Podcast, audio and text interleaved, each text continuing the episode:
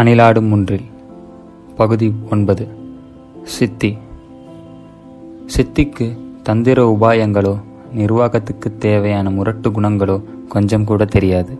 இருப்பினும் சித்தி பேச்சுக்கு மறுபேச்சில்லை. சித்தி உருட்டல் மிரட்டல் என்றால் என்னவென்று அறியாத பெண். வண்ண நிலவன். எஸ்தர் சிறுகதையிலிருந்து. அம்மா இருந்து ஐந்து வருடங்கள் கழித்து அப்பா இரண்டாவது திருமணம் செய்து கொண்டார். வீட்டுக்கு வரும் ஒவ்வொரு முறையும் உறவினர்கள் அப்பாவிடம் பேசி பேசி அவர் மனதை கரைத்து இரண்டாவது கல்யாணத்துக்கு சம்மதிக்க வைத்திருந்தனர். அம்மா இறந்தபோது தம்பிக்கு ஒன்றரை வயது. அப்போது அவன் சென்னையில் அம்மாவை பெற்ற ஆயா வீட்டில் இருந்தான்.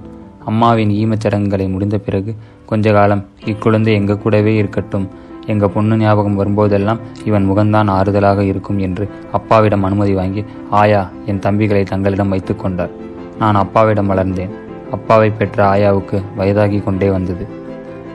எவ்வளவு காலம்தான் தனியாகவே இருப்ப உன் பிள்ளைங்களை வளர்க்க உன் பிள்ளைங்களை வளர்க்கவாவது ஒரு கல்யாணம் பண்ணிக்கோ என ஒவ்வொருவரும் நச்சரிக்க ஆரம்பிக்க ஐந்து வருடங்கள் கழித்து அப்பா ஒப்புக்கொண்டார் அப்பா சம்மதித்த அந்த இரவும் அன்று அவர் சொன்ன வார்த்தைகளும் இப்போதும் கண்முன் நிற்கின்றன.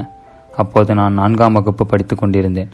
அப்பாவுக்கு பெண் பார்க்கும் முயற்சியில் இருந்த அத்தை மாமாவை பார்த்து அப்பா சொன்னார். ரொம்ப பணக்கார இடத்தில் பெண் பார்க்க வேண்டாம்.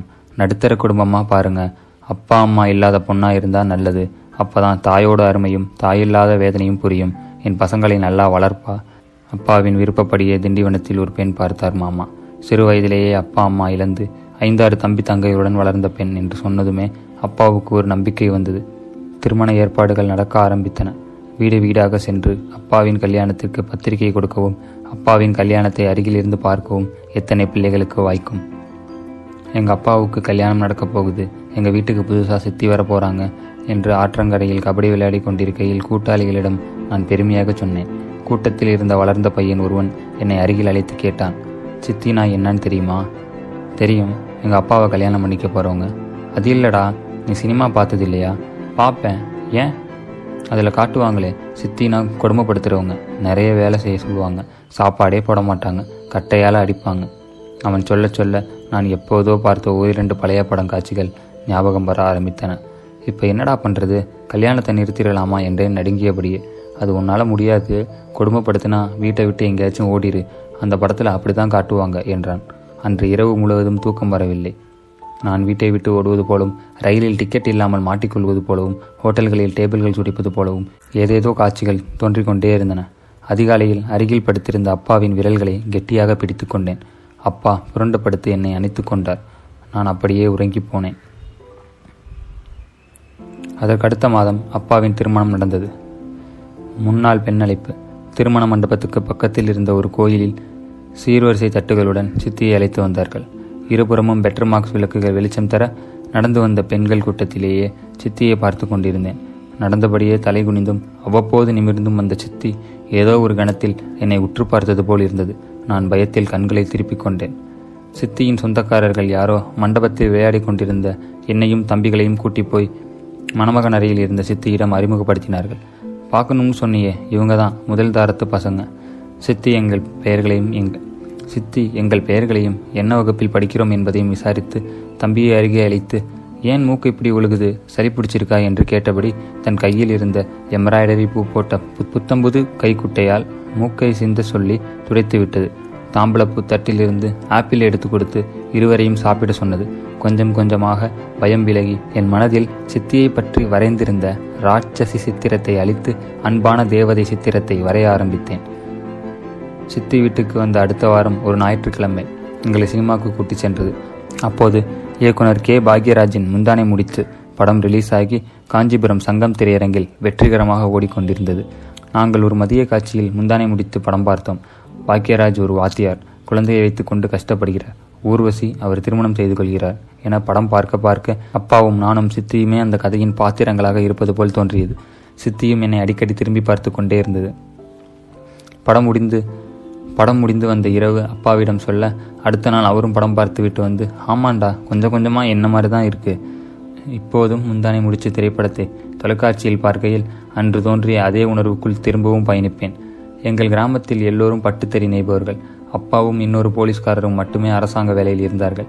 என் கூட்டாளிகள் அனைவரும் புத்தக மூட்டைக்கு விடை கொடுத்து விட்டு சிறு வயதிலேயே கையில் அலுமினிய தூக்கு சட்டியை பழைய சோற்றை ஊற்றிக்கொண்டு அதிகாலையில் எழுந்து பக்கத்து ஊர்களுக்கு பட்டுத்தறி நெய்ய செய்வார்கள். அப்பா என்னை அந்த காலத்திலேயே கார்மன் பள்ளியில் படிக்க வைத்தார். சுற்றியுள்ள கிராமங்களுக்கு எல்லாம் சேர்த்து சிறு நகரமாக ஜெயன்பேட்டை என்ற ஊர் இருந்தது. அந்த ஊரில் உள்ள ஆங்கில பள்ளியில் இருந்து குதிரை வண்டி வரும். எட்டரை மணிக்கு என்னை ஏற்றிக்கொண்டு அந்த ஊரில் உள்ள ஆங்கில பள்ளியில் இருந்து குதிரை வண்டி வரும். எட்டரை மணிக்கு என்னை ஏற்றிக்கொண்டு ஒவ்வொரு கிராமமாகச் சென்று மாணவர்களுடன் பள்ளியில் அடைகையில் பத்து மணி ஆகியிருக்கும். ஒவ்வொரு நாளும் காலை உணவு உண்ணும் போது என் அட்டகாசம் தொடங்கும். ஏன் ரவா உப்புமா பண்ணீங்க? எனக்கு சேமியா உப்புமா தான் வேணும் என்பேன். அப்பா எட்டி பார்ப்பார். என்னடா என்பார். எனக்கு சேமியா உப்புமா தான் வேணும். இல்லைனா ஸ்கூலுக்கு போக மாட்டேன் என்பேன். அப்பா சைக்கிளில் கடைக்கு சென்று சேமியா வாங்கி வருவார். எதுவும் பேசாமல் சித்தி செய்து கொடுக்கும். ஒருமுறை நான் மதிய உணவில் உப்பு அதிகம் என்று தட்டை தூக்கி சித்தியின் முகத்தில் எரிந்து விட்டேன். மூக்குத்தியில் பட்டு மூக்கின் சில்லு உடைந்து ரத்தம் வந்த பிறகுதான் என் தவறு புரிந்தது. சித்தி எதுவும் சொல்லாமல் பழைய சேலையில் ரத்தத்தை துடைத்து கொண்டிருந்தது. அப்பா என்னை அடிக்க கை ஓங்கியவர் என்ன நினைத்தாரோ அப்படியே பின்வாங்கி உள்ளே சென்று விட்டார். குற்ற உணவில் அன்று உணர்வு குற்ற உணர்வில் அன்று முழுவதும் அழுது கொண்டே இருந்தேன். பள்ளியில் படிக்கையில் வீடு முழுவதும் நிறைந்திருந்த புத்தகங்கள் என்னை கவிதையின் உலகுக்கு கூட்டிச் சென்றன. நானும் கவிதை எழுத ஆரம்பித்தேன். காஞ்சியின் தேரடி வீதியில் தெருவடைத்த பந்தல்கள் போட்டு நடக்கும் பிரம்மாண்டமான இலக்கிய விழாக்களில் கார்மெண்ட் யூனிஃபார்மோடு மேடையில் ஏறி நான் கவிதை படிப்பேன். கூட்டம் வியந்து ரசித்து என் வயதுக்காகவே கைதட்டும். பத்தாம் வகுப்பு படிக்கையில் என் கவிதைகளை தொகுத்து தூசிகள் என்ற தலைப்பில் ஒரு புத்தகம் வெளியிட்டேன். அப்பா கடன் வாங்கி அச்சகத்துக்கு காசு கொடுத்தார். அப்படியும் மேலும் இரண்டாயிரம் தர வேண்டியிருந்தது.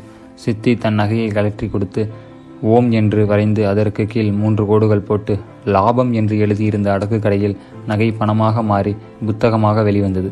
எத்தனையோ இரவுகள் அப்பாவும் நானும் இலக்கிய கூட்டங்களில் கலந்து கொண்டு அகாலத்தில் வீடு திரும்புவோம். அப்போதெல்லாம் சித்தியிடமிருந்து எந்த முணுமுணுப்பும் நான் அறிந்து வந்ததில்லை. இப்போது திரும்பி பார்க்கையில் என் பாலியத்தில் எல்லளவு சித்தி என்னை கொடுமைப்படுத்தியதே இல்லை. சித்திக்கு இரண்டு பிள்ளைகள் வந்த பிறகும் எந்த பாரபட்சமும் இல்லாமல் எல்லோரையும் ஒன்றாகவே வளர்த்தது. அந்த அறியாத வயதில் சிறு பிள்ளை அடங்கலால் நான் தான் சில வேளைகளில் சித்தியை கொடுமைப்படுத்தியிருக்கிறேன்.